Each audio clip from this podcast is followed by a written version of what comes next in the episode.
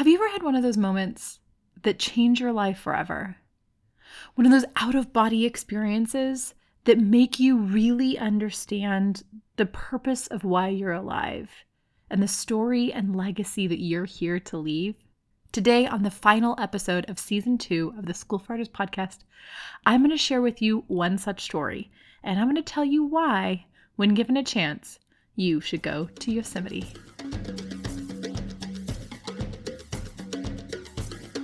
Welcome to School for Writers, where we help you ditch that starving, tortured artist cliche and thrive. No more struggling over whether your story is good enough or wondering if your voice deserves to be heard. It's time to step into the power of telling your story to the world. I'm your host, Lauren Marie Fleming, and I am a book-obsessed, queer, fat, witchy, divinely loud woman. And I know what it's like to have society tell you to sit down and shut up. But I'm here to tell you that you've been silenced for far too long. School for Writers was created to help you push through doubt and fear so you can stop procrastinating and start writing. Because the world needs your story now more than ever. Welcome to School for Writers. Let's get to it.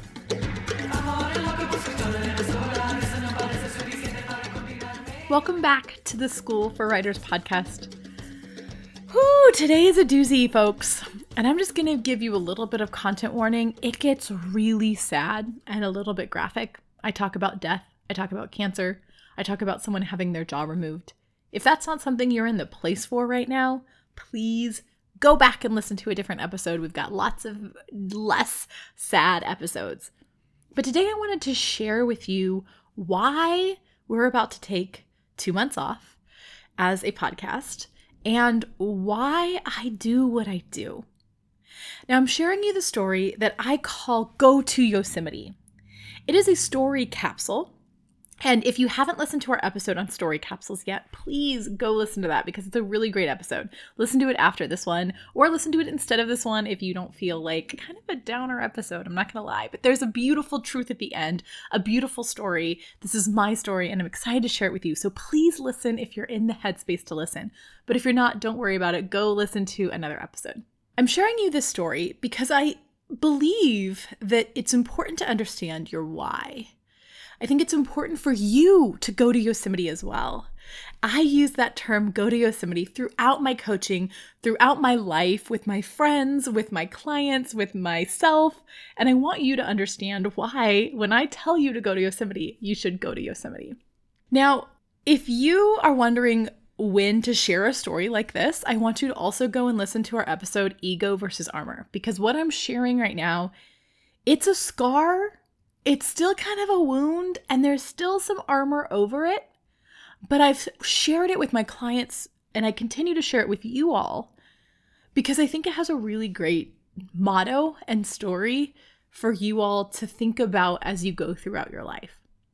I want you also to understand why I'm about to both literally and metaphorically take some time off so I can go to Yosemite and how that is actually built in my business. Those breaks and those self-care moments have made me a better business person, a better entrepreneur, and a better writer, a better friend, and a better person.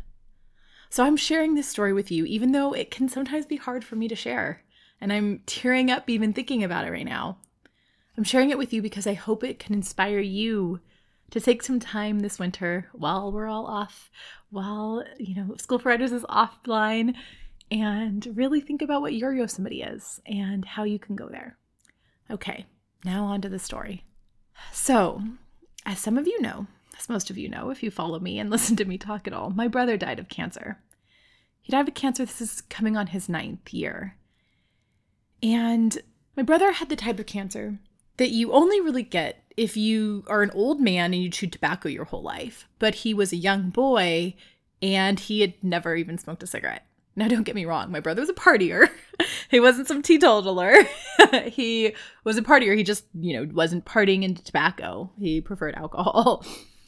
And he had a dot on his tongue that he ignored for a little bit and then went to the doctor and they found out that it was cancer. And it was the kind of cancer that rapidly grew. We went from a perfectly healthy brother to not very, very quickly. And because of his age, they were willing to try some drastic measures to keep him alive.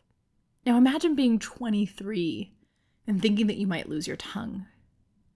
Imagine being 23 and thinking that you might lose your life. My brother never believed he was going to die. And because he was so set that he wasn't going to die, he lived his life to the fullest. In the final days, it became apparent that my brother wasn't probably going to survive this. And that if he was, it was going to require the doctors to remove his jaw. And that was devastating news for all of us, as you can imagine, right? Like, it's a horrible freaking diagnosis to be told that you're about to lose your jaw. And what my brother decided to do is, before he went up to this special hospital where they thought that they could maybe save him by removing his jaw, a wonderful place in Pasadena, California called City of Hope.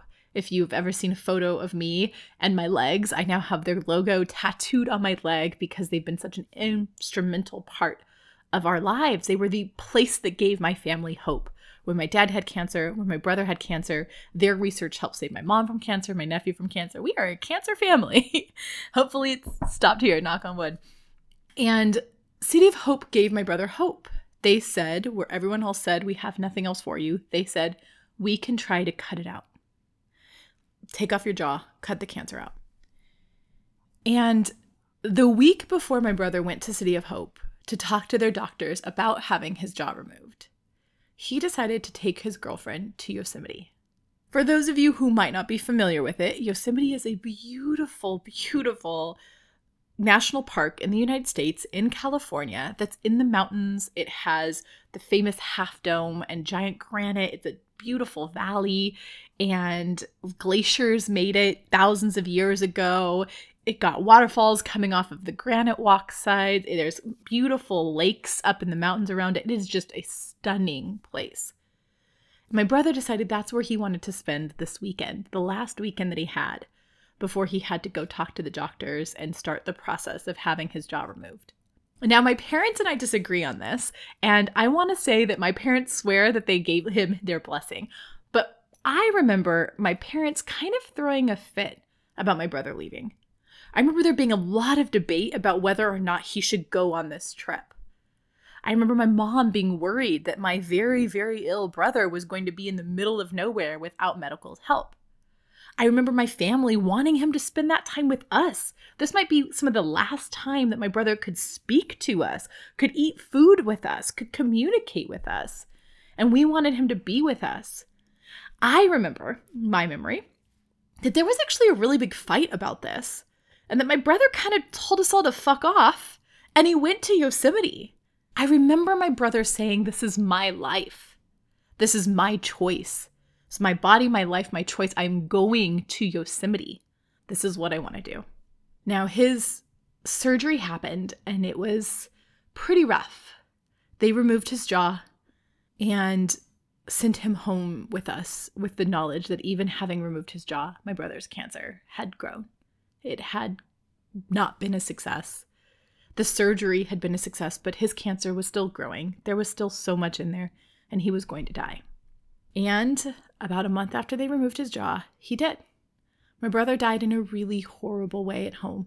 And I remember thinking, as my mother held him, as I called 911, as my neighbor came over and helped us with chest compressions, as we waited for the ambulance to show up, I had this full out-of-body experience where everything that didn't matter just kind of faded into the black. Like I was floating in the universe. And the things that didn't matter became just darkness and dust. And the things that mattered, they shone so brightly. They were the bright suns and stars and constellations in my life. And so many of those things that shone, they were books, they were stories. It's kind of two things, family and stories. Those are the things that shone bright to me. Those are the things that mattered. As it came back into my body, I looked at my brother in my mother's arms, and I thought, I'm so glad he told her to fuck off. I'm so glad he went to Yosemite. I'm so glad he didn't stay here with us and take care of our needs and listen to what we thought he needed to do with his life. I'm so glad he went to Yosemite. And it was then and there, as my brother was dying in front of me and my mom, and as we tried to save his life, it was then and there, in my family living room, that I swore I would always go to Yosemite. I would always tell whoever, whether they had good interest or not. You know, my mother wanted him to be safe. My mother wanted to spend time with him. My father, me, I myself, we all wanted him to be safe and to spend time with him. But he told us all to fuck off. And he lived his life how he wanted to live it. He went to Yosemite. For me, going to Yosemite is telling stories. Ah, the day I die, I want people to say that Lauren told beautiful stories. And even more than that, I want people to say I helped you tell your story, your beautiful story. For so long, I thought my going to Yosemite was living my life because my brother couldn't. But that was still living for him. That was still going to his Yosemite. Now, my go to Yosemite is, what is the thing that I want to leave, the legacy I want to do? What's the thing I have to do before I die? For me, that's tell my truth, tell my stories, write my books, help you write your books. I remember being there floating through the air in that out-of-body experience I had and seeing hundreds of books on a shelf. And actually being really overwhelmed by that image. Because I'm not a fast writer. I don't know if I can put hundreds of books out into the world. That felt like so much pressure. And then one day I was doing a meditation and I realized that those hundreds of books weren't mine. They were stories I helped you all get out into the world. So that's when my Yosemite became this metaphor for what I needed to do before my life was over. And that was, I needed to help as many truths, as many stories, as many people who've been silenced as possible to find their voice, to make it out into the world, to get on the shelves so people can leave a legacy and read them. But more than that, out of you, out of me, out of my clients, out of my friends, because stories heal. You know, it's always really hard for me to tell this story, and you'll probably have a really good cry afterwards, but it's also beautiful. It's also a reminder of why I want to live my life how it is, why I started School for Writers in the first place, why I am a writer, why I'm a storyteller. It's also a beautiful story of how my brother gave no fucks about anyone else and just really lived his life to the fullest. And while when he was alive, I used to argue with him on some of those life choices he made, now that he's gone, I'm actually so impressed with his ability to go to Yosemite, to do the things he needed to do in his life.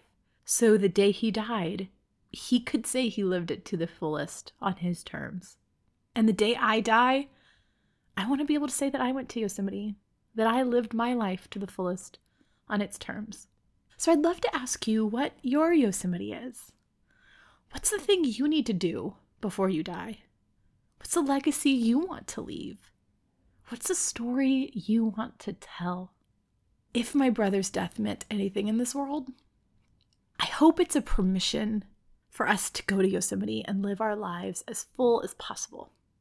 This is why I built my Novembers off in my company. This is why I have 4 months a year where we aren't online, where we aren't, you know, we're only helping most of our clients in our program. Sometimes we aren't even helping them then. We are completely off as a company. I still pay my contractors. When I have employees, I'll still pay them.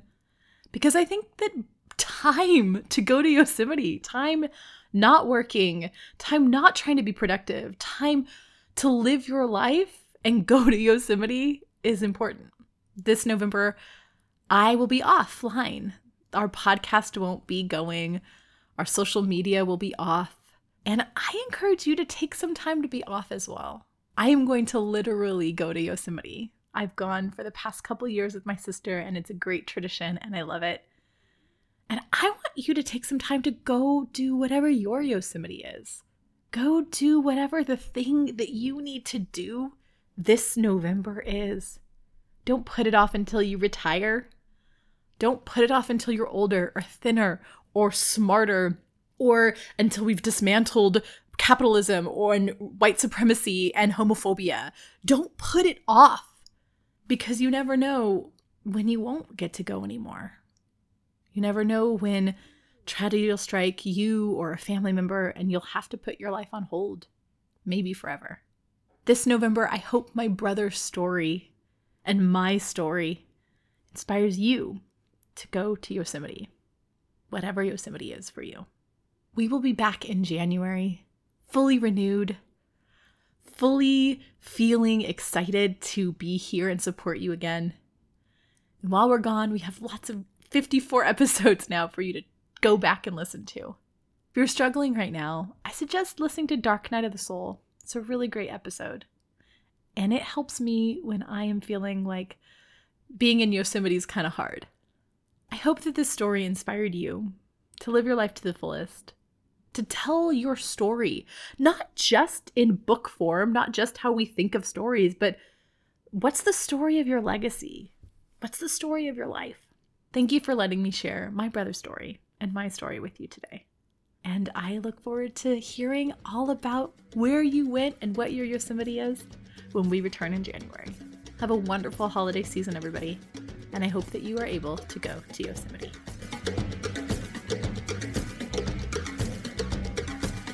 This week's School for Writers book recommendation is The Heart Principle by Helen Hoang. I chose this book this week because I just shared the story of my brother's cancer and death. And during that period of my life, even still to this day, I carried so much grief that it felt like I wasn't able to be loved. It was difficult for me to hold that kind of emotions. I couldn't imagine someone else wanting to willingly come into that fray. And The Heart Principle deals with this.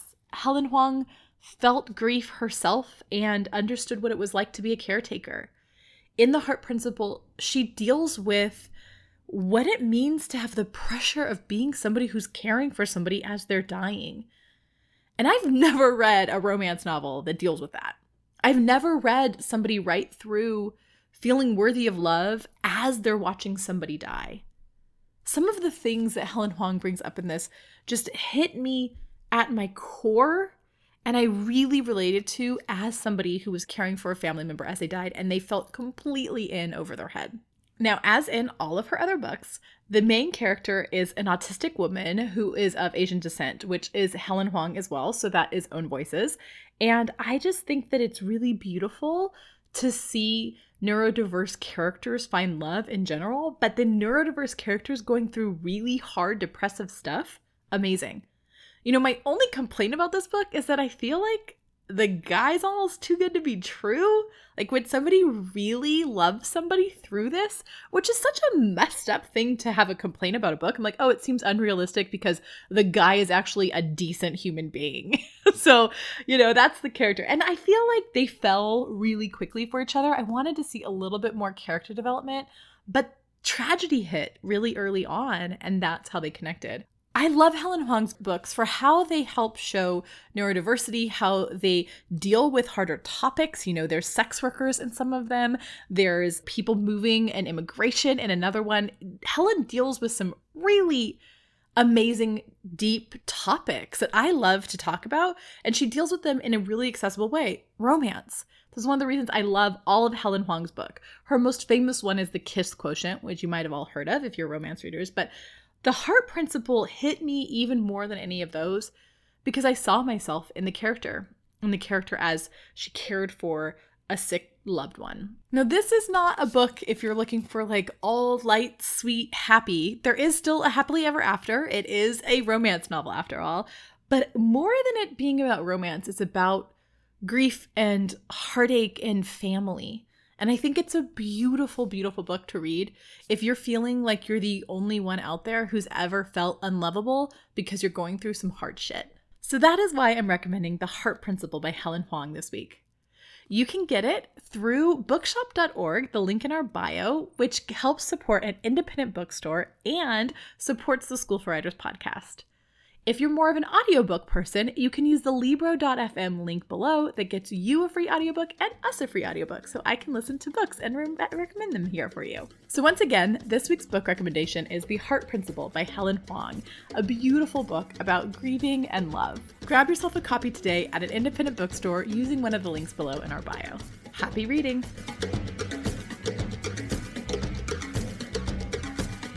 Hey listeners, this is just a reminder that this is the end of season 2 and we're about to take a break to take care of ourselves and go to Yosemite. But we're still here for you at schoolforwriters.com, where you can listen to old podcast episodes, you can sign up for the Write More Challenge, or you can sign up for one of our mini courses like how to write a query letter, how to write a book proposal, or how to plot a book. And be sure to subscribe to the School for Writers podcast so you don't miss an episode when we come back.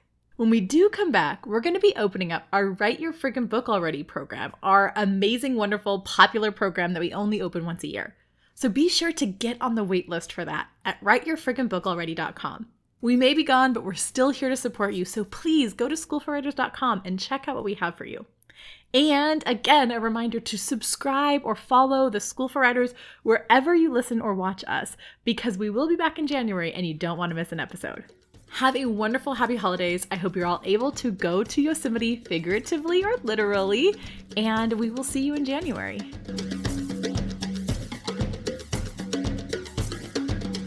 You just finished another episode of the School for Writers podcast. Woohoo! Go you! Did you know that we're more than just a podcast? School for Writers is a full-service support team helping you to get your story out into the world. Here are 3 ways you can get even more writerly inspiration and education. Number 1, subscribe. It's so easy. All you gotta do is click that little subscribe button down below wherever you listen or watch the School for Writers podcast. That not only guarantees that you don't miss another episode, but it also helps support our continuation of this show. Number 2, you can follow us on Facebook, Instagram, or Pinterest at School for Writers. Every day we post helpful tips and tools like journaling prompts, reading recommendations, and live interviews with inspiring experts. Number 3, visit schoolforwriters.com, where you can check out past episodes, join a writing program, and get even more tips, tools, and inspiration to support your writing life. While you're there, be sure to sign up for our Write More Challenge, a 10-day program to help you jumpstart your writing routine. Thanks again for supporting School for Writers. We'll see you next episode.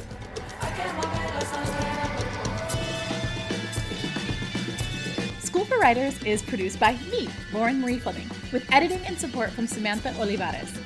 All rights reserved by Las Maestras LLC. Our music is De Lejos by Ilabamba. Check them out on Spotify. Big thanks to the team at Terror Bird and big thanks to Kristen Hozak. And of course, a massive thank you to you, the listener. Now put down this podcast already and go write. I'll see you in the next episode.